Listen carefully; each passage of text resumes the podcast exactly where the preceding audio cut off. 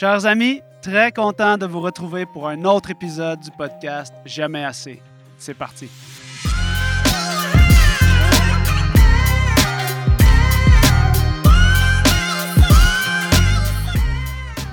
Bonjour à tous et bienvenue à ce dernier épisode de la saison 1 du podcast Jamais assez, présenté par Café Barista et Physio Vélo. Je suis très content de vous présenter aujourd'hui ma conversation avec Alex Sereno. Alex Sereno, c'est mon mentor depuis longtemps. C'est un coach de natation à la base, devenu coach de triathlon, entrepreneur, cofondateur d'une entreprise Café Barista, père de famille et mentor à ses heures. Je tiens premièrement à remercier Alex Sereno pour son support. Ça fait longtemps que je connais Alex. Il m'a apporté beaucoup de soutien dans mes projets et son soutien dans le podcast Jamais assez a été essentiel à la création de ce contenu. La conversation qu'on vous présente dans les prochaines minutes est le fruit d'une collaboration avec une autre cadeau que Alex Sereno m'a fait, c'est-à-dire les studios Hiver, Simon Cahouette et son équipe à la production.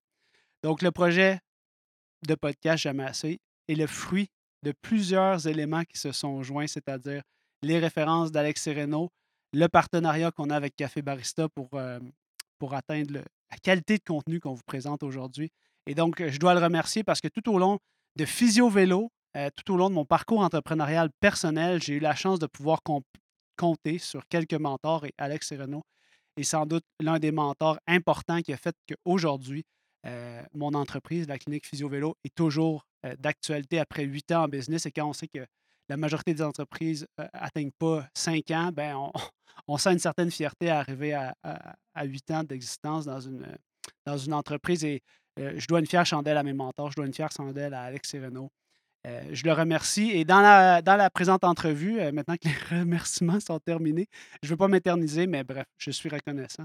La présente euh, conversation que, que j'ai avec Alex, eh bien, on parle de coaching, on parle de triathlon, on parle de parentalité, on parle de performance, on parle aussi de l'importance du plaisir lorsqu'on veut se dépasser dans la performance. Et plus que tout, avec Alex, on fait le parallèle entre le sport de haut niveau et l'entrepreneuriat. Je pense que pour la plupart des athlètes, qui ont atteint un certain niveau de performance et qui ont une carrière d'entrepreneur, les parallèles sont énormes à faire entre la discipline, la rigueur, les ambitions. Et donc, cette conversation a été extrêmement enrichissante pour moi. J'espère qu'elle le sera pour vous. Sans plus tarder, voici notre conversation. Bonne écoute. L'épisode d'aujourd'hui est rendu possible grâce au soutien de Café Barista. Si comme moi, vous êtes un geek, un passionné de café qui ne regarde pas la dépense lorsque vient le temps d'acheter une excellente machine à café, un moulin à café ou même du café en grains, eh bien, Café Barista est l'endroit pour vous procurer de l'équipement de qualité pour rehausser tous vos matins, vos après-midi, vos soirées avec la meilleure expérience café possible. Et aujourd'hui, Café Barista a le plaisir de vous offrir 15% de rabais sur toutes vos commandes en ligne. 15% de rabais sur tous les produits, les machines, les moulins, excluant les produits Rocket Espresso. C'est donc dire que vous pouvez vous procurer dès maintenant le meilleur équipement possible avec 15% de rabais avec le code promo PhysioVélo, en plus de nous aider dans notre projet de podcast Jamais assez. Cet épisode du podcast Jamais assez vous est présenté par les formations en bike fitting de PhysioVélo.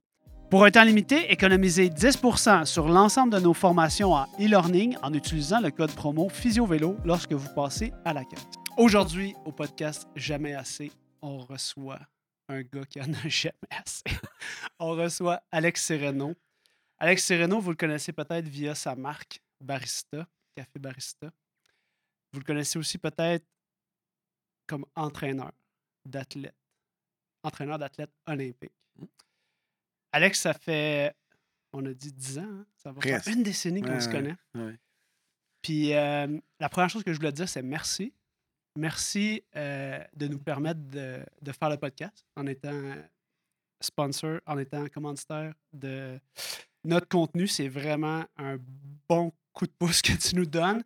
Euh, mais aussi, je sais que tu le fais parce que tu y crois. Mm-hmm. Puis tu, je te dis merci aussi pour toute l'aide que tu m'apportes dans le, dans, l'entrepreneuriat. Parce que pour moi, l'entrepreneuriat, c'est insécurisant. Puis à chaque fois que je prends le téléphone puis que je te demande de me consacrer un petit peu de temps, ben tu me donnes beaucoup de validation puis tu souvent tu me dis que c'est bien normal que ce que je suis en train de traverser puis ça ça m'aide beaucoup. L'autre chose pour laquelle je te remercie c'est de m'avoir dit euh, probablement plus tôt que plus tard que le contenu c'était important. Mm. La création de contenu puis je le fais pas parce que c'est important, finalement je le fais parce que ça me fait plaisir puis euh, c'est vraiment une partie agréable créative qui me sort de ma zone de confort puis euh, t'es probablement un des seuls qui m'a dit ça au début dans les années 2015 c'était c'était pas sur les lèvres de grand monde là, de penser que le podcast, le contenu, la création de contenu, c'était important. La question que j'ai pour toi aujourd'hui, c'est euh, pourquoi tu continues à coacher, à être entrepreneur? Pourquoi tu n'en as jamais assez? Avant de répondre à cette question-là, euh, je pense qu'il faut parler de ton parcours, ton histoire. Euh, puis ma première question, c'est de savoir, je sais que le sport, l'entraînement occupe une place importante dans tout ça. Fait que je voulais savoir, il y a des choses que je sais pas de toi. Ça fait longtemps qu'on se connaît, mais on n'a Mm. jamais eu de conversation par rapport à ça. Puis aujourd'hui, c'est ça qu'on, c'est ça que je veux savoir. C'est, tu été nageur au début, Mm. après ça, tu es devenu coach. Hmm. Je veux savoir quand est-ce que tu as commencé le sport, puis après ça, on va pouvoir parler du coaching. Tu as commencé par quel sport? Tu étais nageur? Oui, oui, oui, je suis un nageur. euh, j'ai nagé jusqu'à l'âge de hum, 18 ans. Ouais. OK. Oui, quand même. Ça fait pas pire? 18 Ouais, ouais, ans quand même. ouais, non, non, Toute euh, l'adolescence, ouais, t'as ouais, nagé. ouais, ouais. Puis, euh, bah, tu sais, comme tout jeune qui nage, euh, j'aimais ça. J'ai une passion pour la natation. Euh, puis, j'ai commencé à entraîner très jeune, comme tout de suite en arrêtant. Quand j'ai arrêté de, de nager, j'ai commencé à coacher. Qu'est-ce qui fait que tu as arrêté de nager? Euh, je- pe- plein de raisons, tu sais, notamment, j'ai pas, j'ai pas la. J'ai toujours dit que j'avais pas. euh, comment je pas la stature, mais il y a très peu d'athlètes qui possèdent tout le nécessaire pour accéder à du très haut niveau. OK? Il y a, la génétique, il y a plein de facteurs, là, tu comme tu le sais comme aussi bien que moi.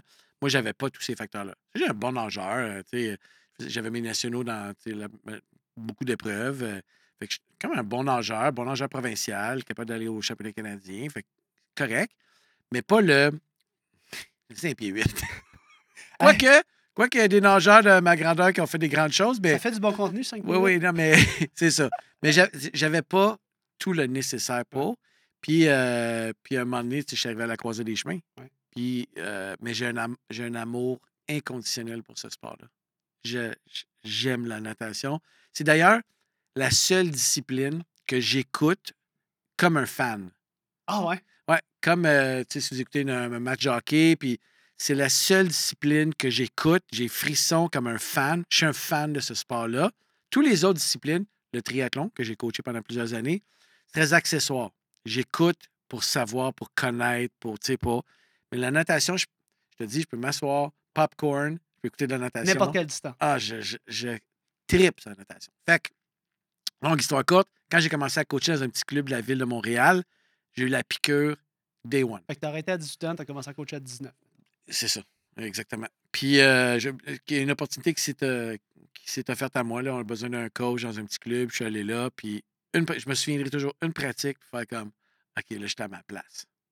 Tu sais, vraiment, là, je suis à ma place. Et surtout, je me suis dit cette journée-là, OK, là, j'ai l'opportunité d'aider un athlète, probablement à lui accomplir son rêve. Fait que, tu sais, ça, pour moi, ça a été un fait marquant. J'ai commencé à coacher. Puis là, par, la, par le courant des choses, je me suis ramassé très tôt à travailler avec un, un entraîneur du nom de Pierre Lafontaine. Ouais. Euh, puis là, tu sais, comme ça a été mon école de coaching. Mhm. Ça a été un quatre ans, là, où est-ce que, tu sais, comme... Je, puis je le dis toujours, là, sans le cacher, euh, tu sais, c'est- je ne serais jamais devenu l'entraîneur que je suis devenu sans ces quatre ans-là. C'est un peu ce qui m'a comme lancé. Fait qu'à partir de quel âge t'as côtoyé Pierre?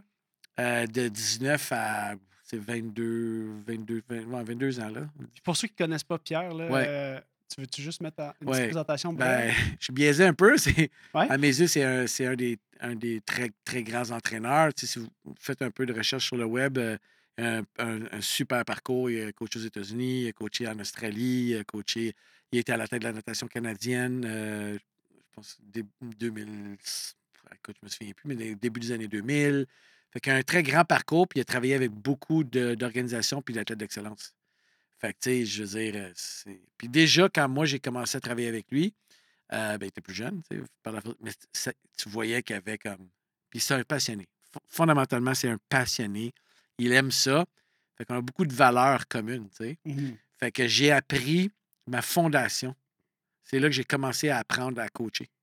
Puis après ça, ça m'a comme lancé. Puis là, j'ai, moi, après ça, j'ai dessiné mon parcours de coach. Apprendre à coacher, c'est comment on fait ça, apprendre à coacher? Tu J'étais un athlète, mais j'ai jamais pris Ouais. les. Je donnais des cours de natation, mais Ouais, j'ai jamais pris le temps de coacher des gens, tu la même personne pendant des années. Ouais. C'est, c'est, quand tu as vu Pierre, c'est, c'est, c'est quoi t'as tenté d'imiter de, de ce que Pierre faisait? Qu'est-ce, qu'est-ce- c'est, c'est quel rôle le, comme modèle qu'il a joué?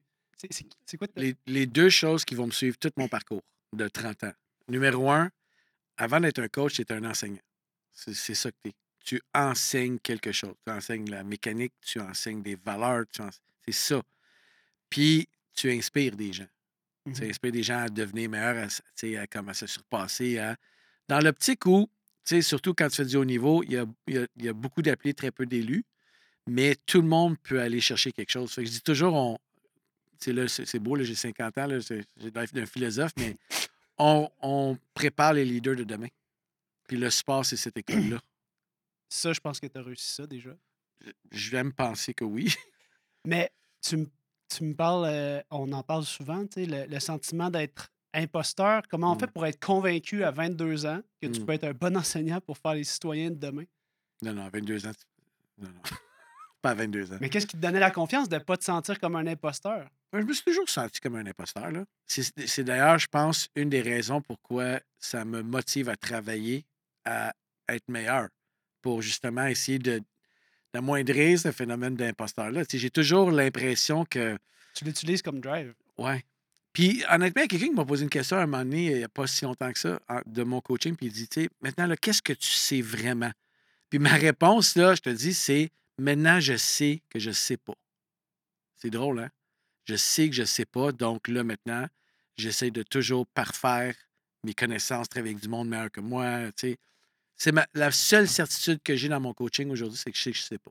Comment tu fais pour remédier à ce problème-là? Je travaille avec des gars comme toi, puis je suis devenu, je pense que je suis devenu bon dans les dernières années à m'entourer de gens vraiment très bons dans leur domaine, puis leur donner la place qu'ils méritent pour justement bonifier un projet. Parce que, tu sais, un projet de coaching, c'est ça, mais un projet d'affaires, c'est la même chose. Tu montes des équipes, puis tu leur donnes les outils pour qu'ils puissent exprimer leur talent. C'est pour ça que, comme coach, j'ai toujours dit, moi, je suis un généraliste. C'est vraiment ça que je suis. Je vais chercher de plein d'expertise, puis j'essaye, un peu le chef d'orchestre, j'essaie après ça de le transmettre, de moduler pour l'athlète. C'est la même chose en tant qu'entrepreneur. J'ai des équipes qui ont des, qui ont des spécialités, c'est c'est des gens avec beaucoup de talent. Fait que moi, je suis comme, qu'est-ce que je peux faire, qu'est-ce que je peux leur donner comme environnement pour qu'ils excellent, pour qu'on excelle? J'aimerais ça que tu me situes dans le temps.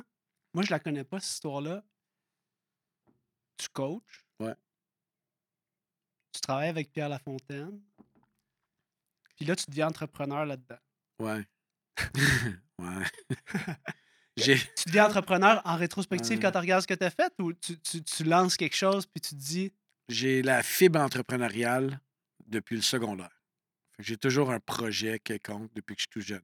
c'est quoi ton projet au secondaire? Ah, je pense une levée de fonds pour euh, le bal de finissant, euh, tu sais, comme un. Puis, euh, puis j'ai toujours eu un petit projet. Puis, comme de fait, quand j'ai euh, quitté la natation pour aller au triathlon, j'ai démarré ma première petite entreprise de genre de consultation dans le sport. De, OK. ouais, fait que parce que c'était une façon pour moi de générer des revenus. C'est le triathlon, c'est quand même longtemps que je coach du triathlon, en 98.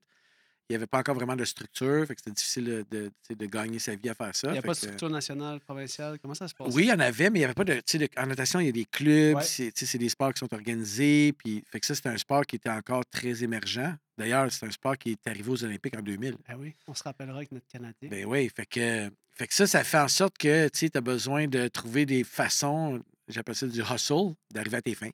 Fait que moi, ma façon à moi, c'était, je voulais pas me vraiment me trouver une job. Fait que je, voulais- je vais me créer une job. Ce job-là va me servir pour pouvoir faire ma passion, le coaching.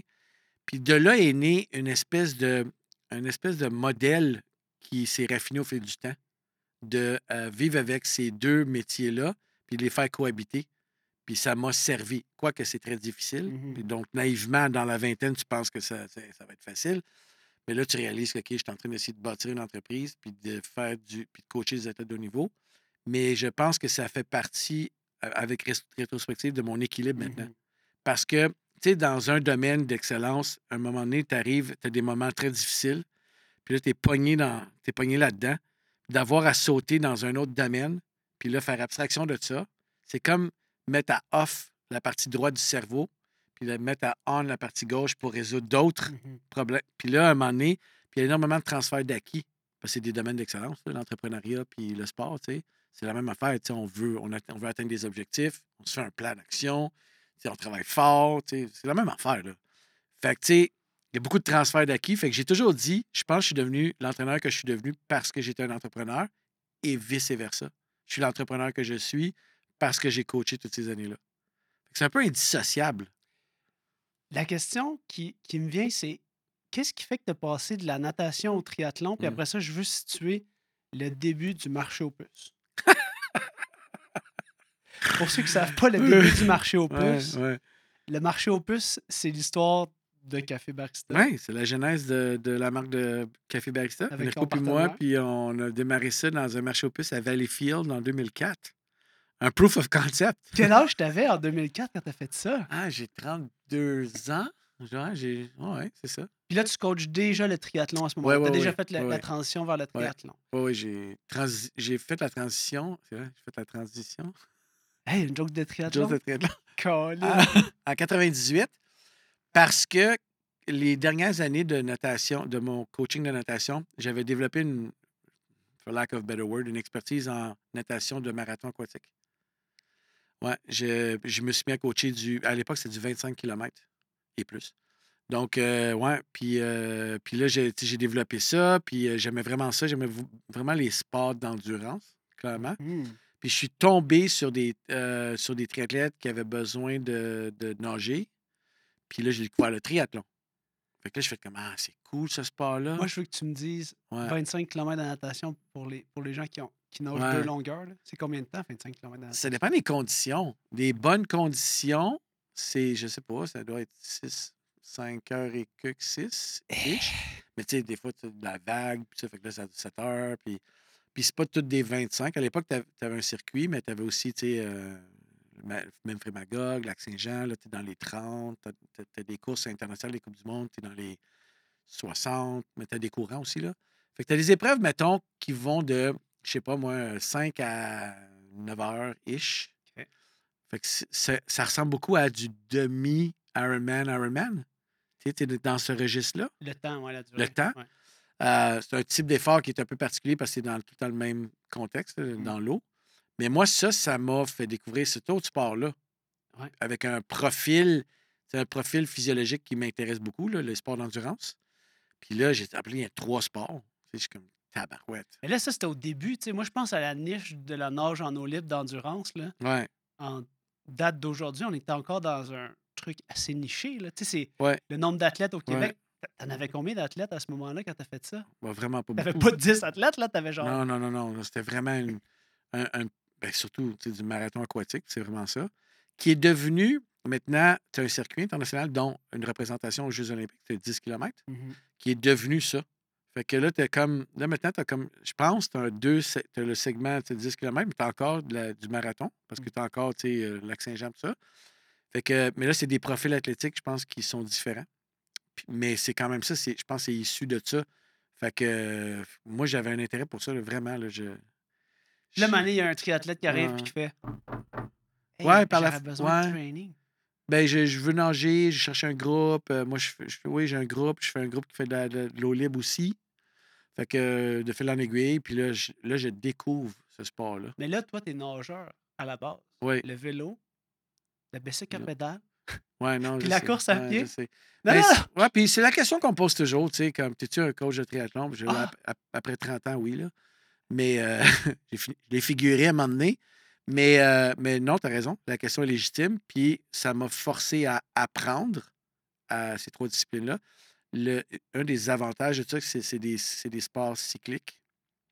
Donc, euh, donc y y, il y a beaucoup de choses qui, euh, qui sont similaires, surtout au niveau physiologique. Au niveau biomécanique, c'est un autre monde. Mhm. Mais ça, c'était mon intérêt. C'était d'apprendre. Puis, encore une fois, je, je, je pense que je sais apprendre. Mhm. Fait que là, ça, ça m'a comme poussé comme coach à développer ça.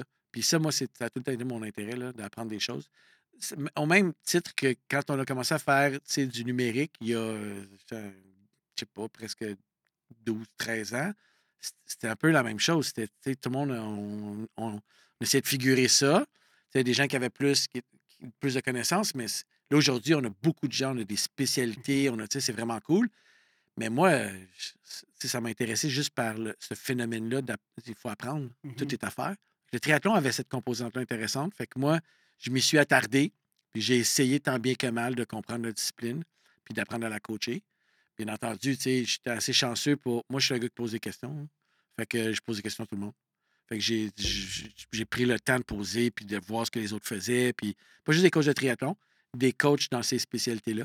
Tu sais, la, la natation, oui, je le maîtrise quand même bien, mais le vélo, la course à pied, puis après ça, comment ça cohabite ensemble? Parce que c'est une chose d'être capable de faire les trois disciplines, tu le sais, c'en est une autre de les mettre ensemble. Pour, c'est vraiment un autre monde. Puis moi, ça, ça, tu vas rire de moi, dans ma tête, très naïvement, à cette époque-là, ça me faisait penser à comme un gros 400 AM qui finit plus. Donc 404 nages. 404 fini nages, qui est, déjà une épreuve très difficile. À mes yeux, c'est probablement l'épreuve la plus difficile. C'est débattable, mais. On a déjà eu cette discussion. Ouais. Mais là, c'était comme, OK, ça, deux heures. Fait que là, j'étais comme, ah, wow. Fait que ça, ça- vraiment, là, ça m'a, ça m'a vraiment appelé cette épreuve-là pour ça. Mais c'était tout l'aspect de le défi d'apprendre. Tu. Apprendre. Moi, moi, je vais te donner un compliment. Je sais Ouais. que t'aimes ça, recevoir des compliments. Prends une gorgée d'eau, comme ça, tu vas être correct. Mm. Moi, je trouve qu'une des, des skills que tu as, puis qui est vraiment quelque chose de fort, c'est que le côté humain du coaching, c'est vraiment. Tu es capable d'être à l'écoute pour vrai de tes athlètes. Puis, dans le monde du coaching, tu m'as dit, moi, ce qui m'a. Ce que j'ai. Ceux qui m'ont le plus appris, c'est mes athlètes. Ah oui. Dans le monde du coaching, on a un éventail de possibilités, un éventail de gens qui, euh, qui s'affichent comme coach. C'est quoi la, la place que ça prend, l'écoute, puis le côté humain? J'écoutais le podcast ce matin qui ont, ils ont reçu l'entraîneur euh, Blumenfeld puis euh, Gustav Eden. Puis il dit les skills puis tout, il dit c'est une chose. Mais il dit ce qui n'est pas quantifiable avec nos data, avec nos données, c'est le côté humain. Ouais. Là, je marchais en m'en venant ce matin, puis je dis Chris, c'est ça qu'Alex est capable de faire. Mm. C'est que, genre, il dit des choses comme. Qu'est-ce que. Hein? un, un happy athlete is Et a, a fast athlete. athlete. Oui, oui, oui. Fait que- ouais. Tu sais, moi, je pense que s'il y a une chose pour laquelle tu n'as pas besoin de te sentir imposteur, c'est cette qualité-là. Parce que clairement, c'est, j'ai comme l'impression que c'est ça le, le, le déclencheur qui t'a permis de te rendre à ce, niveau-là, d'entraîner des athlètes, puis de, Mm. en fait, amener ces athlètes-là à ce niveau-là. Oui. Puis, euh, tu sais, Chaque athlète a eu un, un impact dans ma carrière, puis j'ai appris des choses. Fait que ma plus grande école, c'est d'avoir eu la chance de coacher autant d'athlètes. Puis bien, j'ai été choyé de pouvoir accompagner deux athlètes dans un projet comme Olympique. olympique. Puis ça, ces deux athlètes-là, c'est clair qu'ils ont eu un impact sur mon coaching, puis à différents égards. Puis c'est drôle parce que le premier avec qui j'ai travaillé, la première athlète, c'est Cathy Tremblay. Puis avec Cathy, puis je le dis tout le temps, tu sais, c'est- c'est. Avec Cathy, puis j'ai j'ai commencé à travailler avec Cathy quand même assez jeune, je pense qu'elle avait 20 ans. Fait que donc, mais c'était déjà une, une excellente athlète là, de, de haut niveau. Fait que, mais avec Cathy, il a fallu que je commence à. J'étais un jeune coach, à me poser la question pourquoi je fais ça? Eh, Explique-moi avant Ouais. ça. Ben parce qu'avant ça, tu Non, je veux savoir Ouais. comment elle t'approche, comment vous décidez d'embarquer dans ce projet-là ensemble? Ah, écoute, j'ai une, équipe, j'ai un squad de gars à l'époque. Puis, euh, je, euh, je pense m- Écoute, c'est vague, là, mais euh, je pense qu'elle m'approche. Juste, elle veut joindre mon squad. Puis, on, puis on fait un test. Puis, ça va. Ça fonctionne bien. On a le même système de valeurs. Euh, C'est quoi, ces- c'est quoi ces valeurs-là sur lesquelles tu peux bâtir une relation aussi complexe puis difficile dans les épreuves que tu Ouais. traverses pour un cycle olympique? C'est c'est quoi, c'est quoi qui t'arrime avec une personne? Tu es comme, OK, on va le faire? Ben, tu vois, dans ce cas-ci, on- elle était jeune, puis moi aussi, j'étais jeune comme coach, mais c'était. Tu sais, c'était une athlète qui n'a jamais eu peur de me dire c'est moi, mon objectif, c'est d'aller au jeu. C'est quelque chose dans la jeune vingtaine de verbaliser ouvertement tu vas faire ça, que tu veux faire ça. Puis moi, ça, c'est comme, OK, c'est pas dit légèrement, là. Parce qu'elle elle- elle t'envoie ce défi-là à toi Ouais. aussi? Puis là, dans le fond, je suis comme, OK, ben, ben, OK. Fait que la commande, c'est ça. Parfait. Ça, c'est la commande, ben, ça va être sérieux.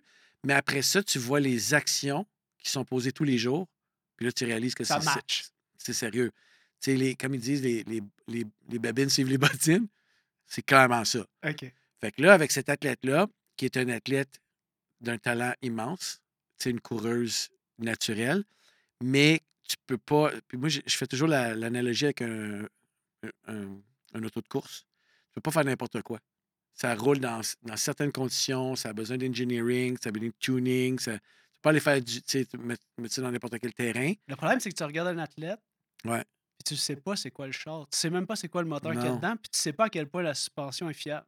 Fait- puis ça prend du temps. Comment tu. C'est ça, c'est quoi Ouais. ce processus-là? Tu me dis tout le temps, ben, puisqu'on en a eu Ouais. la discussion, que tu sais, d'apprendre cette, cette mince ligne-là où est-ce qu'on est capable d'améliorer un Ouais. athlète, mais de pas le blesser. Je suis curieux de savoir sur ce processus-là. Quand, quand, t'as re- quand tu reçois un nouvel athlète, il faut que tu lui expliques écoute, on va avoir besoin d'un peu de temps pour découvrir toi, c'est quoi le moteur, c'est quoi la suspension, c'est quoi les roues, combien de temps ça te prend à récupérer? J'ai besoin de temps, il faut que tu me donnes du temps. Bon, là, c'est une super bonne question. Là. Dans, puis là, j'ai, en plus, j'ai deux exemples concrets. Dans un cas comme Cathy, où on est jeune, elle est jeune, j'ai pas trop d'idées des antécédents. J'ai une idée, là, mais. Fait que là, je vais jouer plus. J'ai joué plus safe. Tu sais, j'ai comme. J'ai levé le pied pour me donner la, donner la chance de, de mettre vraiment des building blocks. Puis, souvent. Puis, puis Cathy, c'est une racer. Fait que je retiens. Ouais, je retiens. Puis, mais pas trop. Tu veux. bon. Puis là, à un moment donné, tu finis par comprendre il est où le threshold. Tu sais, il est où le tipping point où tu faut, tu peux pas aller plus haut que ça. C'est ça qui est. C'est ça notre job, c'est de moduler. C'est vraiment ça. Puis dans un cas comme celui-là, tu sais, j'ai vraiment porté énormément attention. Puis j'ai fini par découvrir un peu la façon dont elle- elle- qu'est-ce qui, qu'est-ce qui fonctionnait bien pour elle. Puis comment elle répondait à certains types d'entraînement qui étaient complètement différents de, du reste de mon groupe. Tu sais, comme. Fait que je peux pas faire. Ben, on, fait la même chose que lui.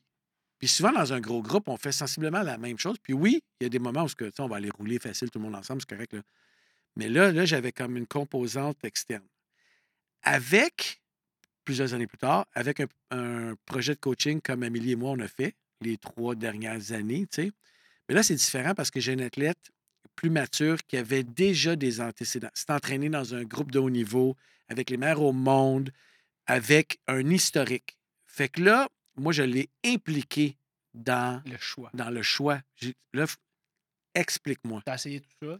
Qu'est-ce qui marche, qu'est-ce qui marche pas? Puis là, on avait des données parce que là, on est rendu à une époque où euh, on a des plateformes. Donc, on a l'historique. Là, j'étais capable de retourner très loin en arrière. Puis voir, OK, tu as fait ça, ça, ça fonctionne. Puis même elle, elle me disait, va voir là, ça, ça a vraiment bien fonctionné. On a fait un camp là, ou avant c'était tel cours, je fais ça. Fait que j'ai- au moins là, j'avais deux choses. Un athlète expérimenté, donc tu ne vas, tu peux- tu vas pas challenger ça, là. Tu elle dit la vérité.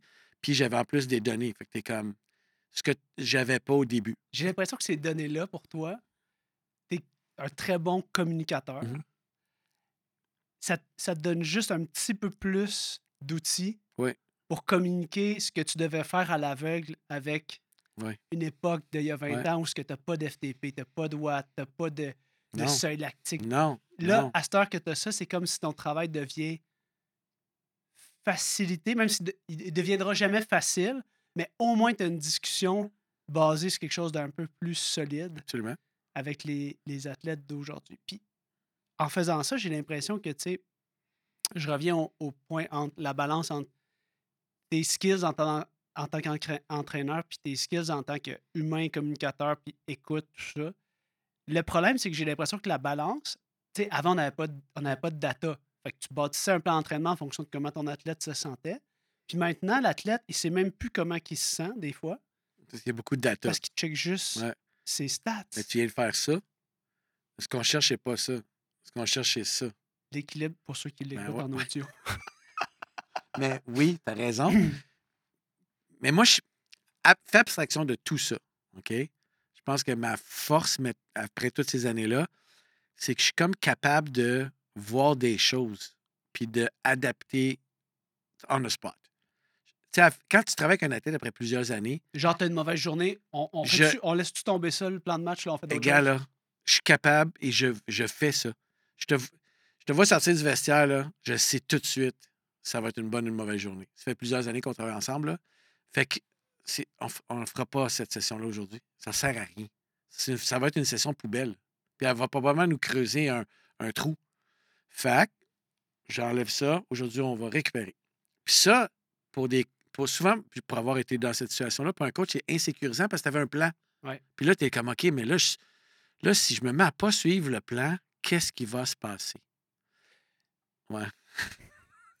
C'est vaste. Avant de retourner au marché aux puces, OK. Tu fais vraiment. Ah, le marché aux puces, Ah, c'est intéressant comme histoire. C'est un- Ouais. une petite obsession pour moi, le marché, le marché aux puces. Mais avant de retourner au marché aux puces, Ouais. on a plein d'athlètes dans notre audience. Plein de gens Oui. qui veulent mettre le sport Oui. de l'avant comme étant une priorité. Mhm. Comment tu fais pour te rendre compte que tu es en train de creuser ton trou? Ah, les signes sont assez faciles à voir. Pourtant, pourtant, non. Ouais. Pourtant, ils sont faciles à voir pour toi, peut-être, mais j'ai l'impression qu'il y a une grande partie de, des gens qui s'entraînent sans coach. C'est sûr que c'est pas tout le monde qui a un budget, tout le monde qui a un intérêt d'être avec un coach. Donne-moi un cue, là. Le, le cue le plus important, c'est les bobos. Quand tu commences à avoir des tensions anormales, c'est un son de cloche. Fait que c'est- c'est ton corps qui dit Hum, donne un break, donne-lui. Donne-lui parce que si tu pousses, tu vas tellement reculer après ça. Une fois que tu es blessé, là, là, tu peux plus rien faire. Là. Puis là, c'est là que tu dis Oh non, là, tu es en période de rehab, physio, exercice. Puis là, là, là, vraiment, tu es edgy parce que tu ne peux plus t'entraîner comme tu t'entraînais. Puis souvent, tout ce que tu avais à faire au début du son de cloche, c'est juste Lâcher, pied. lever le pied. ce 48 heures-là, souvent, il fait une grosse différence. Fait que moi, je suis. 48 heures, ça prend juste 48 heures. Ben, c'est parce que. Non, Non, t'as raison, pas juste. Je je suis assez d'accord avec toi. Mais tu sais, comme physio, tu peux, tu Ouais. peux corroborer qu'un petit. L'entraînement de trop, la, la- petite semaine de trop, ouais, de pousser dessus. Ouais.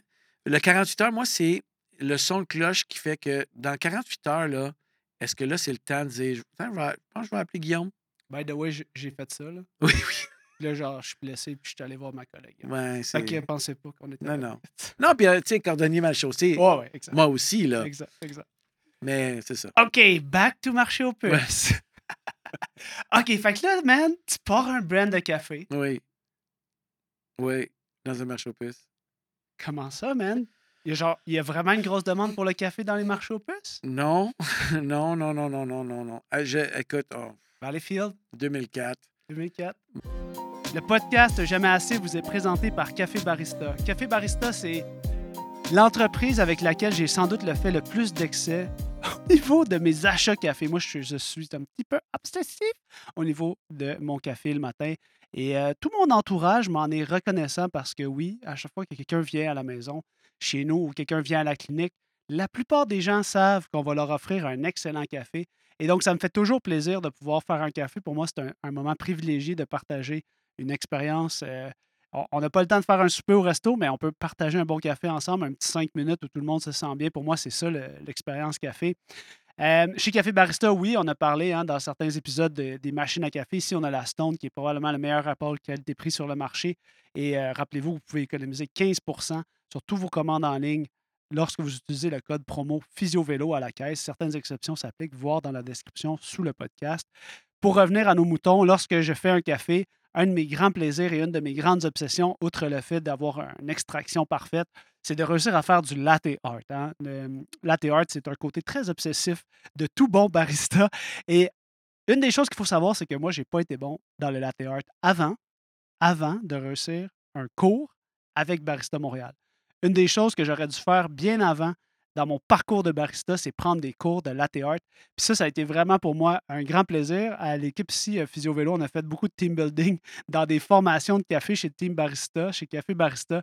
Alors, je vous recommande fortement, si vous êtes euh, dans le même paradigme d'obsession café que moi, de consulter le site Café Barista, de commander votre café en ligne en utilisant notre code promo PhysioVélo pour 15% de rabais, mais aussi d'aller voir leur formation en ligne, leur formation en classe, pardon, et de vous assurer que si vous voulez réussir du latte art, eh bien, je vous conseille fortement de prendre un cours.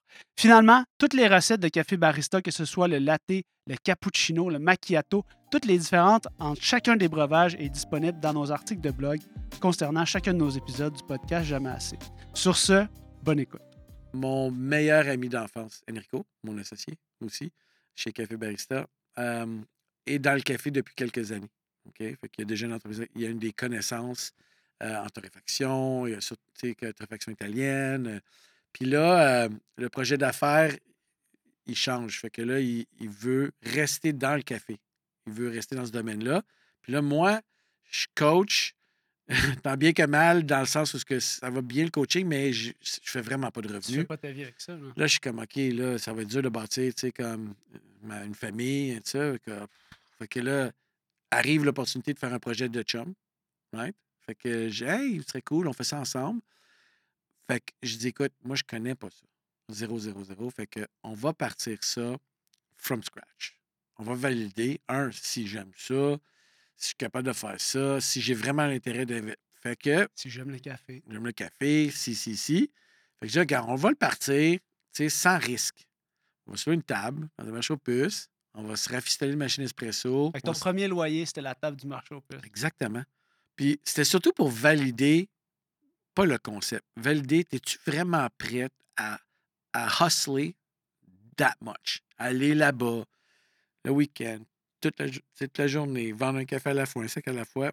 Parce que ça, pour moi, c'est ce qui m'a démontré que, OK, si je, je suis prêt à faire ça, là, OK, je suis peut-être assez engagé pour bâtir une entreprise. Fait qu'on a fait ça. On n'a pas fait ça pendant deux ans, mais on a fait ça quelques mois. Puis ça, ça, ça, m'a surtout, moi, confirmé que je voulais faire ça. Je, voulais m'engager à bâtir une entreprise avec mon meilleur ami. Puis de là, tout a découlé. Parce que de là, on, savait qu'on était prêt à faire tous les sacrifices nécessaires pour bâtir une entreprise. Puis Dieu seul sait comment ça en prend des sacrifices pour bâtir une entreprise. Fait on est parti, puis là, de là, on est allé dans. On passait dans son sous-sol. C'est quoi, quoi, le tipping point que tu dis, OK, man, le marché au plus, c'est fini, je pense qu'on le fait? Juste, OK, on fait plus là. je t'ai carré du marché au plus? Ouais, là, OK.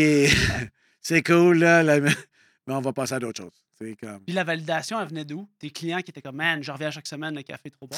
Non, euh, non, non, parce que c'était pas vraiment le persona euh, nécessairement à qui on voulait parler. On voulait comme, euh, créer une entreprise de micro-torréfaction artisanale, tout ça. C'était plus l'exercice. Tu sais, oublie le café. L'exercice d'aller là, placer la table, vendre. Hey, comment ça, faire du service client, vendre le café une tasse à la fois. Tu sais, le. Oublie le produit. Tu sais, comme. Tu voulais juste être sûr que tu voulais faire ça avec. Ouais, puis je suis capable de vendre ça.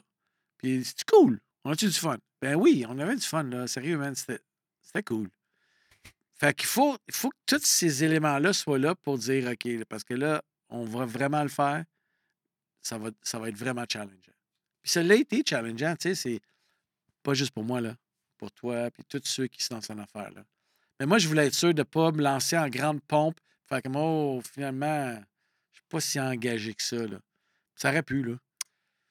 Le risque financier dans ces entreprises-là, dans ces projets-là, en fait, mmh. c'est tout le temps, tout le temps, tout le temps, le, pense, un peu le nerf de la guerre. C'est un peu le baromètre de comme ça va-tu bien, ça va mmh. pas bien. Mmh. Fait que c'est quoi les, les, les small steps qui t'ont permis de juste faire OK, je réinvestis.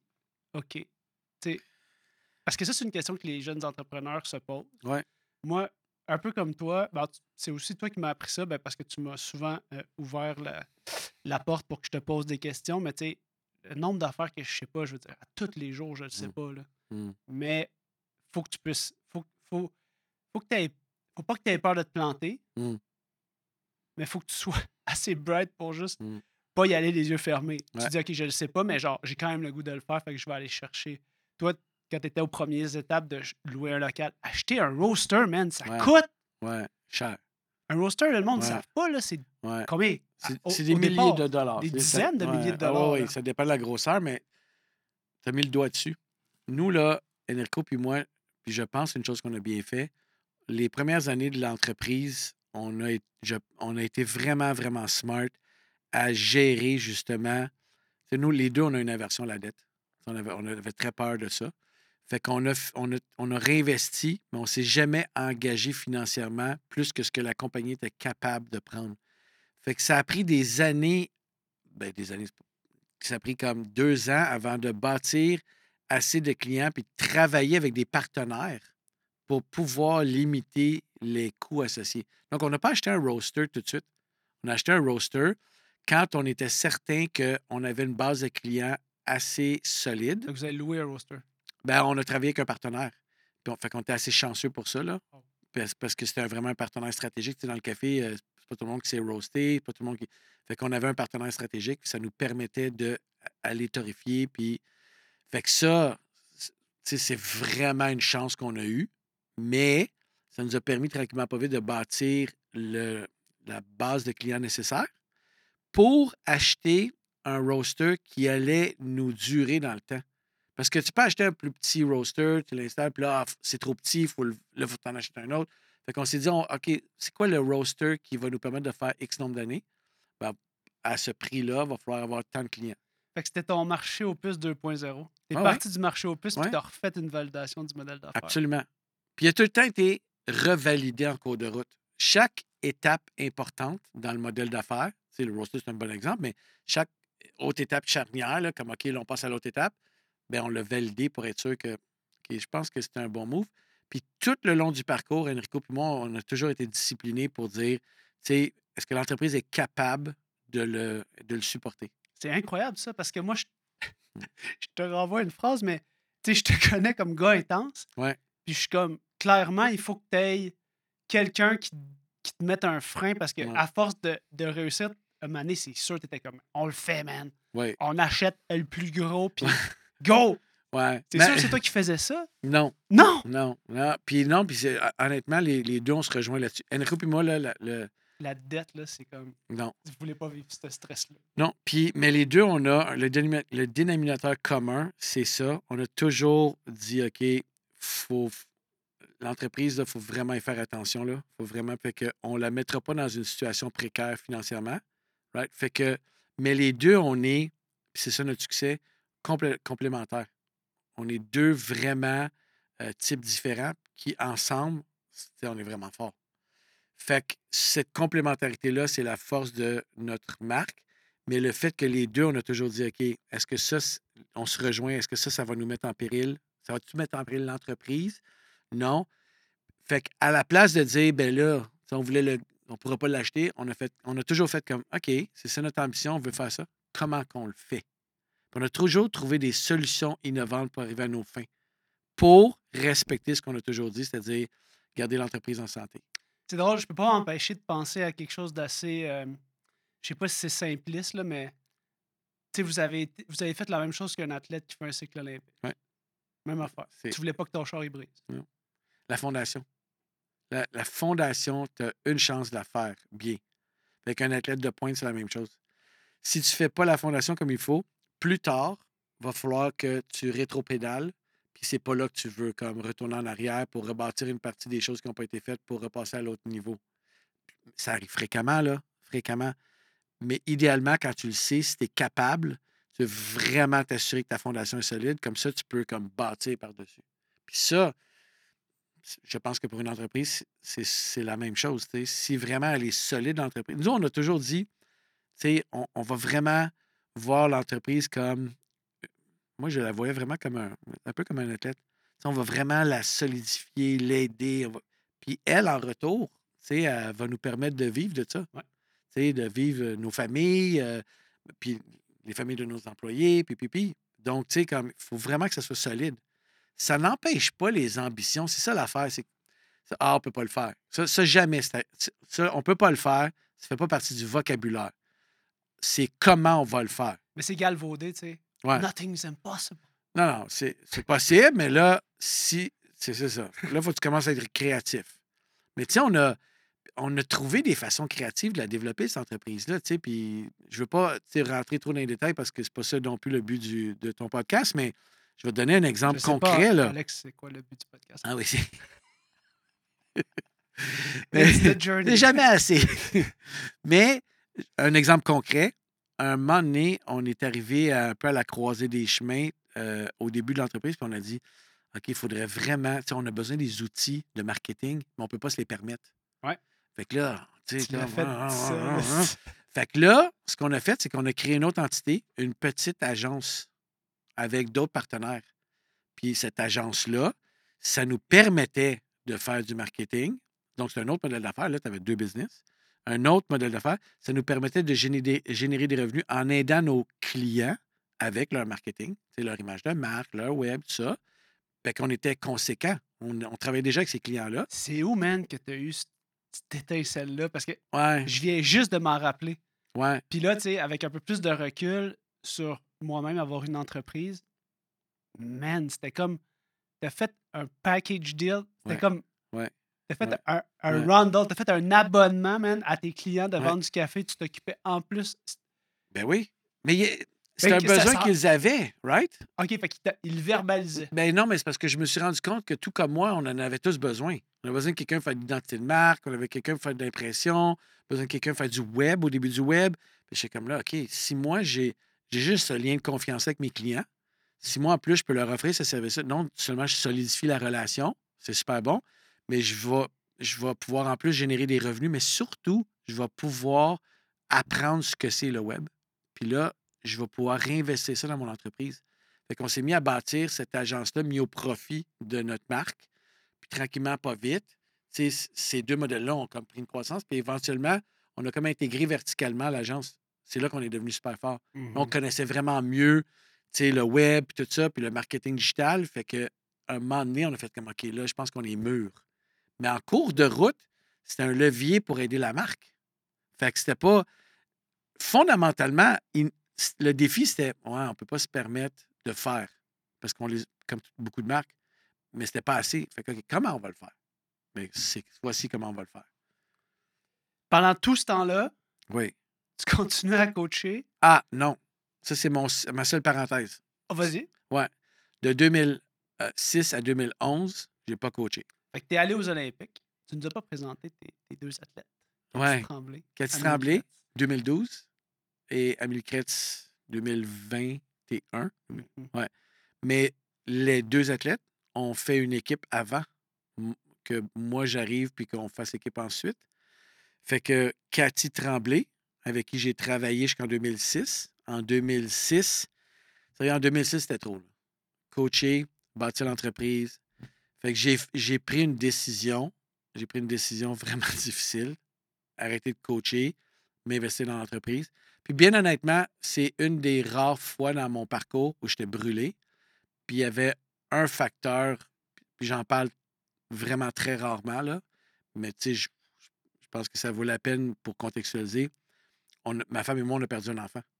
En- en- puis ça, ça a été tellement difficile, c'est tellement difficile qu'à un moment donné, j'étais overwhelmed. là. Je ne pouvais pas tout mener. J'avais besoin de prendre du recul. Puis j'ai dit, ben, tu sais quoi, j'ai une entreprise qui vraiment démontre des signes. C'est quand même mon futur. Je, pense que c'est le temps que je fasse une affaire. Puis j'ai difficilement arrêté le coaching en 2006, right? Puis j'ai investi dans mon entreprise de 2006 à 2011. Puis j'ai pris le temps de faire, mon deuil. Mais, je- mais puis ma femme et moi, on voulait absolument avoir une famille.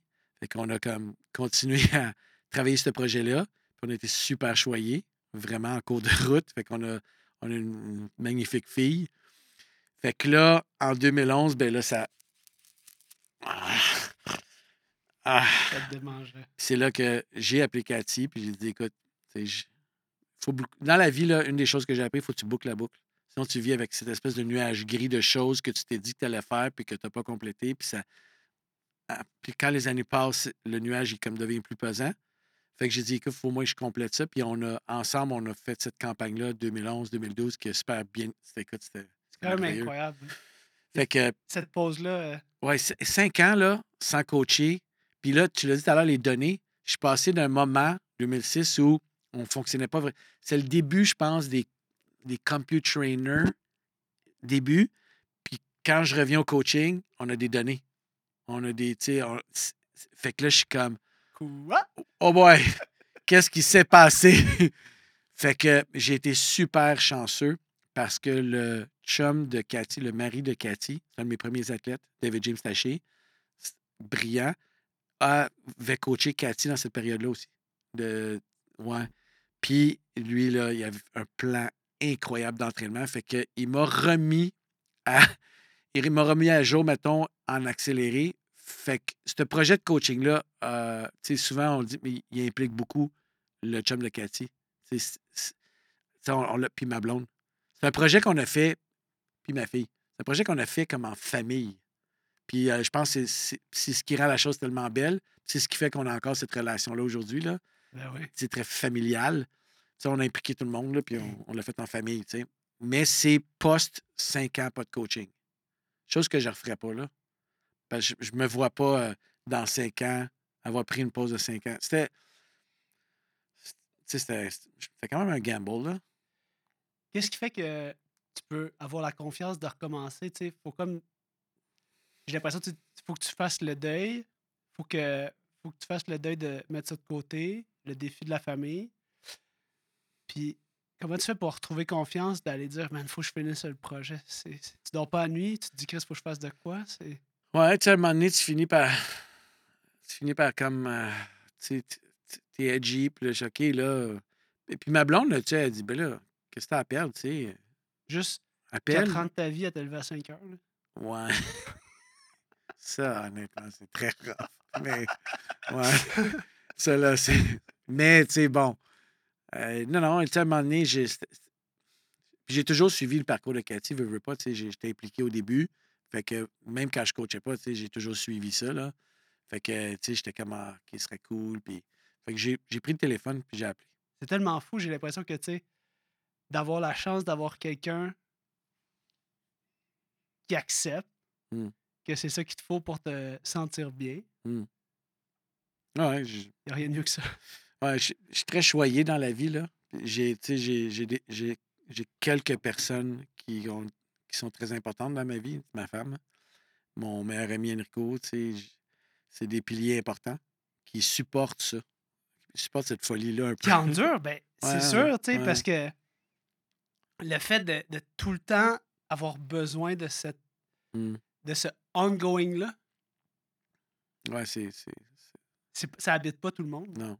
Puis j'ai un grand respect et je dis tout le temps, j'aurais jamais rien accompli de ce que j'ai fait sans, sans eux. Là. Mmh je veux dire, c'est une partie intégrante de ce, l'entreprise. Enrico et moi, c'est, on est un. Puis ma femme dans tout ça, quand on a commencé au marché aux puces, là. Hey man. man I feel you, là. I feel her, en fait. Ah ouais, tu sais, quand je marché aux puces, là. Vas-y, mon amour. Ouais, OK. Fait que, tu sais, il contribue tellement à ce succès-là, tu sais. Puis comment au quotidien, à travers ton horaire qui n'a pas de bon sens, tu réussis à prioriser ces relations-là qui sont genre la fondation? Ouais, honnêtement, je, je me sens souvent coupable parce que je, je, me sens coupable parce que je, il, mériterait plus. Ouais. Beaucoup plus. je, je, suis ce que je suis. Cet épisode du podcast Jamais assez vous est présenté par les formations en bike fitting de Physio Vélo. Pour un temps limité, économisez 10% sur l'ensemble de nos formations en e-learning en utilisant le code promo Physio Vélo lorsque vous passez à la caisse. La clinique Physio Vélo offre des formations en bike fitting depuis 2018.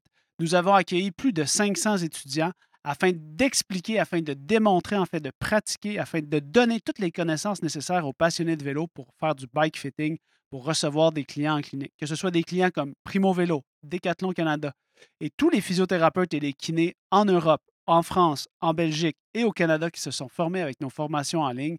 Tout notre contenu éducatif permet aux passionnés de vélo de prendre en charge des cyclistes en clinique ou en boutique vélo afin d'optimiser leur positionnement. Sachez aussi que nos formations en ligne permettent aux étudiants qui ont terminé le curriculum d'assister à nos cours en classe pour venir perfectionner toute leur habileté de bike fitting en laboratoire pratique lors de nos formations au Québec et en France. N'oubliez pas d'utiliser le code promo PhysioVélo pour économiser 10% sur nos formations en ligne lorsque vous passez à la caisse. Quand est-ce que tu as accepté ça? Ou tu l'as accepté? Très récemment. Très, très, très récemment. c'est très difficile. Ouais, parce que tout le temps, tu te sens tout le temps un peu coupable. Ben, beaucoup coupable. Fait que, tu sais, j- mais c'est plus fort que moi. Je, Si je le fais pas, je je suis pas, pas bien, je suis malheureux. Là, à un moment donné, t'es comme, OK, c'est des choix qu'on fait, là. Puis l'autre jour, tu me dis, malgré tout, je me trouve chanceux, man. J'ai 50 ans, Ouais, je me lève le matin, Ouais. je vais coacher, ouais, m'en vais à job. ouais. Je retourne Je coacher. fais des estis de journée de mon Mm, golf, puis j'ai encore l'énergie. Oh, Ah, ouais. Excuse-moi, j'ai dit euh, une espèce de journée de fou, puis j'ai encore l'énergie de faire ce que je fais, man. Ouais. Je suis tellement chanceux. Ah, honnêtement, oui. Vraiment. Puis, tu sais, là, j'ai j'ai 50 ans. Et, tu sais, j'ai des bobos partout. 50 is the new 20. Ouais. Tu sais, tout à l'heure, quand on disait, tu sais, quand vous avez des petits signes avant-coureurs, attendez 48 heures. Ouais. Mais moi, il faudrait vraiment j'attende comme euh, peut-être un que- 72 heures. Puis, c'est cordonnier mal chaussé, je le fais pas, mais j'ai des bons amis, tu vois, comme toi. Puis, mon ami, mon ami Steph, qui est physio. Mais, euh, mais fait que je suis très chanceux, mais honnêtement, malgré ça, je me. Je trouve cette énergie-là. Honnêtement, je. je- je- Knock on wood. ah. J'ai j'ai toujours peur de manquer quelque chose, tu sais. J'ai toujours. Ça, là, ça m'habite depuis toujours. OK, je vais-tu avoir tout complété ce que j'avais dit que j'allais faire, que je voulais faire? Je ne veux pas avoir ce regret-là. Je suis tout le temps en mode. euh, Mais c'est juste envers toi-même, cette promesse-là. Ouais. La bucket list, là. Tu sais, comme. Puis à chaque fois que je la finis, je suis comme, ah ouais, mais. Ah ouais, ça aussi. fait qu'elle finit jamais la bucket list. Ouais, c'est une Mais- manière de, de faire tes, tes projets. Mais je suis choyé, vraiment. Je t'amène sur un autre terrain. Mm. Euh, J'ai comme une question qui me titille, qui est en dehors complètement. Plus ça. Euh, le timing avec les réseaux sociaux. Mm. OK? Moi, je réalise en rétrospective que j'ai j'ai eu la chance que tu, me, que tu me dises de me botter les fesses dans les années genre 2015-2016 euh, pour communiquer sur les, sur les médias sociaux. Puis vous, vous avez été super bien timé avec le commerce en ligne. Mm. Tu t'es réveillé à temps pour dire hey non, ça c'est vraiment une priorité. Je pense faut vraiment qu'on apprenne à faire ça. Puis là, les gens qui écoutent ça aujourd'hui puis qui se retrouvent passer ces années-là de. On était vraiment chanceux là, du contexte émergent de tout ça. Mm. What's the next big thing? Tu sais, moi, je me rends compte que ce qu'on faisait, ça n'a jamais été aussi difficile de se Mm. démarquer Mm. à l'ère du numérique. C'était mieux hier, ça va être pire demain. Moi, je vais challenger ça. OK. Je pense qu'il y a comme des. Il y a comme des euh, espèces de moments sur le web, des moments charnières. Tu sais, on fait référence au Web 2, Web 3. Je pense que c'est comme des étapes, des époques où il y a des, des gros game changers. Moi, je pense que j'ai vécu le- la période médias sociaux importante. là. fait que je, pense que j'ai vécu ça. J'ai vu, saisi l'opportunité, puis, puis. Fait que je pense qu'il va y avoir toujours des. Elle devient de plus en plus, je pense, de plus en plus challengeante. Parce que, pour plusieurs raisons, mais il y a toujours une opportunité. Là, on est dans une ère complètement différente sur le web, avec l'intelligence artificielle, qui, c'est ça. Fait il y a plusieurs choses qui vont amener le web ailleurs. Fait que si tu es attentif et intéressé, on s'entend, ben, tu vas trouver où va aller le web. C'est quoi sa prochaine étape?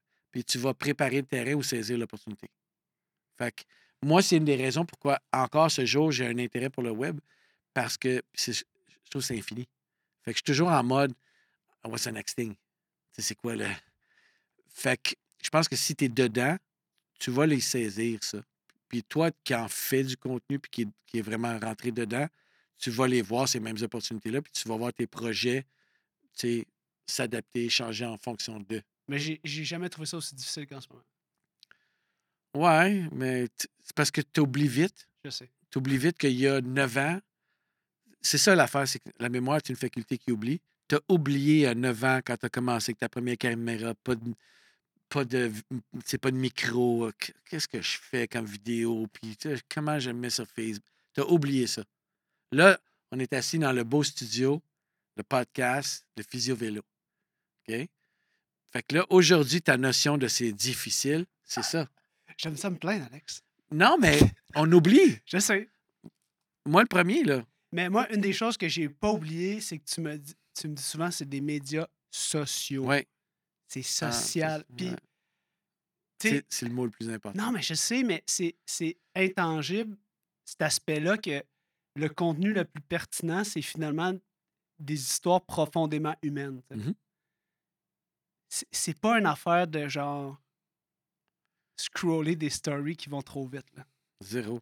Ça peut permettre Ouais. Ça, C'est un véhicule, une distribution. mais à mais- quel point tu. Où est-ce que tu te situes entre le divertissement, l'advertising, puis le, le- le- le gros contenu de storytelling? C'est-tu Mhm. juste tout un continuum? Non, je pense qu'il y a des, des endroits pour certains types de contenus, certains types d'histoires. Chaque plateforme a justement sa façon de compter une histoire, son audience. Je pense que là, c'est rendu. euh, il y en a tellement qu'il faut que tu fasses des choix stratégiques parce que sinon, tu te dilues, tu sais, puis tu veux pas ça. Fait que tu dis, OK, mais là, j'ai bâti une communauté là. Faut que je continue à la nurturer. Faut que, que je mets des efforts là. Puis après ça, ben, j'ai de la place pour en alimenter une autre, puis, puis. Mais le fondement, on revient à je dis toujours, it's about the people. Tu sais, toi, ce que tu fais, là, c'est que tu crées de la valeur pour les gens qui sont au rendez-vous. C'est ça que tu fais. Fait que ça reste la même chose qu'il y a 9 ans. C'est juste que là, c'est plus cool. Mais il y a 9, puis 9 ans, c'était dans ton petit. Mais ton fondement est tout le temps même. Mhm. Je vais créer de la valeur pour mon audience. C'est la même chose. C'est pour ça que je dis toujours, si on s'arrête à ah, j'ai pas ci, j'ai pas ça, mais tu sais, tu as un iPhone, puis tu as une histoire à raconter, puis tu as de la valeur à amener. Go. Mais je dois t'avouer que de manière un peu narcissique, euh, c'est vraiment un grand privilège de pouvoir répondre aux besoins de l'audience, Mhm. Mais qu'en même temps, c'est exactement ce que je ferais même si personne n'écoutait. tu. Genre, j'aurais envie de faire ça. Genre. Ça- Cette conversation-là, je t'aurais Ouais. invité au resto, on l'aurait eu. tu. Oui, absolument. Fait que si tu juges que ça amène de la valeur aux gens qui nous écoutent, ben tu la, tu la diffuses. Tu sais, mais Tu le sais jamais fondamentalement, avant de le faire. zéro. Moi, je. c'est- Puis, tu sais, je veux dire, on a toutes nos. euh, c'est- pas facile, là, du web. Tu as raison. C'est vraiment pas facile. Qu'est-ce qui fait que tu n'as pas peur de te planter quand tu fais un nouveau projet et que tu le mets sur le web? Parce que ça, c'est Ah. comme une grande crainte Ah des gens. C'est fou. Ben, je- on dirait qu'avec le temps, pour en avoir fait tellement de projets, j'ai compris que on se plante pas vraiment. Il y a des projets qui lèvent moins, puis des projets qui lèvent plus, mais l'exercice de tous les faire, là, ça, c'est vraiment important pour que les projets qui fonctionnent bien deviennent meilleurs. Fait que, tu sais, qu'est-ce qui va vraiment, c'est comme, le podcast qui lève, le podcast qui lève moins, oui, mais ce que tu as appris dans pourquoi il lève moins, probablement que ça va bonifier tous les épisodes à venir et, et, et. Mhm. Fait que c'est plus ça. C'est pas, oh mon Dieu, quelle catastrophe, là. Il n'y a pas vraiment de. OK, zoom out. Ouais. Alex, il y a quoi? Tu finis ton projet de coaching, ton dernier projet, It's over!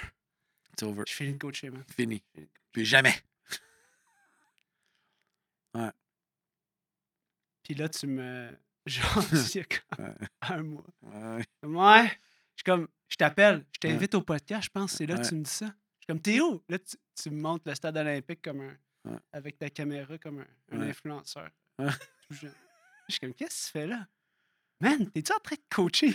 Ouais. tu pars en Ouais. rire, léger malaise. Ouais, j'ai un projet de coaching, nanana. Puis là, je suis comme, man, ce gars-là s'en sortira pas. Non. Il est juste doux, man. Il pourra jamais arrêter d'être coach. C'est- juste, c'est trop en lui, genre. Ouais. Puis euh, là, ré- récemment, t'as as fait un camp d'entraînement. Oui. Tu m'as dit, man, j'étais seul chez nous deux semaines. Ouais. J'ai pas, pas été faire de vacances. Je me suis occupé de mes athlètes. Ouais. Puis t'étais comme, man, j'ai jamais. Je- je- la nuit, je pense à mes trainings. Ouais. Je suis comme, Ouais. man, je trippe encore Ouais. autant. Genre, Ouais. Puis je me demande qu'est-ce que je vais faire comme set le lendemain. Fait que là, le fait d'accepter ça, tu m'as dit, j'ai dit, pourquoi, man, Alex? Pourquoi en pré-entrevue? Puis tu m'as dit, it takes just one kid. ça prend juste une personne. Cette personne-là, là, que tu sais que tu peux amener plus loin, c'est cette personne-là qui fait que tu te lèves à 5 heures. Mhm. Tu continues d'avoir un horaire Mm. de cinglé. Mm. Qu'est-ce qu'elle t'apporte, cette personne-là? Tu le sais en rétrospective, tu l'as fait Ouais. deux fois. Ouais, ouais. Ben, je l'ai fait dans des cadres différents, mais oui. euh, parce que ces personnes-là aussi vont avoir besoin d'un environnement. Fait que ça devient deux personnes, trois personnes. Tu as besoin d'une équipe, un squad, ça. Fait que tu sais très bien que ça, ça devient éventuellement. C'est pas juste une personne, c'est un projet de groupe, puis, puis, puis. Mais c'est comme la bougie d'allumage. C'est vraiment ça. Tu fais comme, oh. Puis ça, c'est ce qui amène après ça tous les efforts à mettre ensemble les morceaux pour créer le projet. Mais puis, puis moi, c'est la façon dont je fonctionne. Tu sais, je fonctionne vraiment comme ça. Là. Fait que ça en prend, ça prend cette bouche de l'image-là. Puis là, tout d'un coup, le projet dans ma tête, il prend forme, un peu comme une entreprise. Puis là, les, les morceaux que j'ai besoin pour les mettre ensemble. Puis là, oh man, je coach. Mais oui, je coach. Mais là, ce que j'ai compris en rétrospective, c'est que des, des grandes campagnes avec des grands enjeux me fatiguent vraiment beaucoup. Puis, pour, probablement pour plusieurs raisons. Un, parce que c'est fatigant, c'est stressant, puis tout ça. Deux, parce que je mène de front deux projets, souvent, tu sais, l'entreprise, tout ça. Là, ce que je sais, c'est que j'ai besoin d'une période où c'est comme. Fait que je coach et coach, un petit peu. Fait après, après la campagne avec Cathy, pendant un, an, j'étais comme, oh boy, je suis. OK, c'est ça? Puis là, je me suis remis dedans. C'est comme par un petit projet, puis un petit projet, un petit projet. Puis là, même affaire, mais c'est une campagne de trois ans. Fait que là, je comprends pourquoi ça a pris plus de temps. Où je suis comme, OK, là, là, là, tu comme. Fait que, tu sais, quand je t'ai dit j'ai arrêté de coacher cinq ans, maintenant, je- probablement, je n'arrêterai pas cinq ans, mais il y a une période maintenant où je sais. T'as besoin d'une période off pour être Ouais. on comme faut. Fait que là, je garde mes skills, je, je coach des petites affaires, je- j'aide ça, jusqu'à temps que je revienne à OK, là, là, ça peut plus être des petites affaires. Là, je pense que j'ai besoin d'un projet de coaching. Je pense que c'est comme ça que je fonctionne. là. Si je me fie, tu sais, sur. Commence à avoir une coupe de cycle à ton actif. Ouais. Je pense que c'est comme ça que je fonctionne. Donc, je me dis, ben là, I'm doomed. je vais toujours coacher. Ouais, puis, puis ce, qui est, ce qui est drôle, c'est que je vois des entraîneurs maintenant, tu sais, euh, dans la soixantaine, 70 ans, qui sont sur le deck, puis sont T'es allumé, là. allumés. Puis là, je suis comme, ah, OK. Ça. Ils ont la santé, ils ont le désir, ils ont la passion, puis ils ont tout ce bagage-là. C'est fou, là. ouais, ouais. Fait que là, je me dis, là, je commence vraiment à. C'est drôle, hein? J'ai 50 ans. Je constate que je commence à maîtriser mon craft. Je commence à. Je commence à, vra- à vraiment mieux le maîtriser. Fait que là, je me dis, là, tu sais, quand tu maîtrises quelque chose, tu vas-tu vraiment arrêter, arrêter? Fait que ça, ça me pousse à dire, non, d'où les pratiques le soir, puis tout, là, ça me vient, là, tu sais, c'est- fou. Fait que, C'est fait que je pense que je suis comme pogné pour coaching. Fait que finalement, la réponse, euh, Longue Pourquoi? réponse pour Pourquoi? dire. Hein? pourquoi t'es pas capable d'arrêter de faire ça? C'est parce que, man, c'est juste toi. T'as juste besoin de ça. Vraiment. Dernière question pour euh, laisser euh, nos auditeurs avec un, un- un- un petit moment clé là, de savoir, euh, avec tous les athlètes que tu as côtoyés, tu n'as pas juste fait des athlètes de niveau olympique, Mhm. euh, des athlètes de groupe d'âge, tu as fait des athlètes amateurs, tu fait.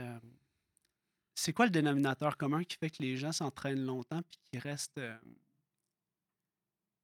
qui restent passionnés? Qu'est-ce qui fait qu'est-ce qu'on peut souhaiter aux gens par rapport au sport? Tu, sais, tu dis souvent que le sport, c'est l'école de la vie. là. Tu sais, Ouais. c'est- c'est- Puis je suis assez d'accord avec toi, là, le sport, euh, la maladie, plein de choses, tu sais, c'est vraiment tout ça qui, qui- ça forme un tout là, tu sais, Ouais. ultra solide qui te permet de faire de l'entrepreneuriat, faire plein de défis.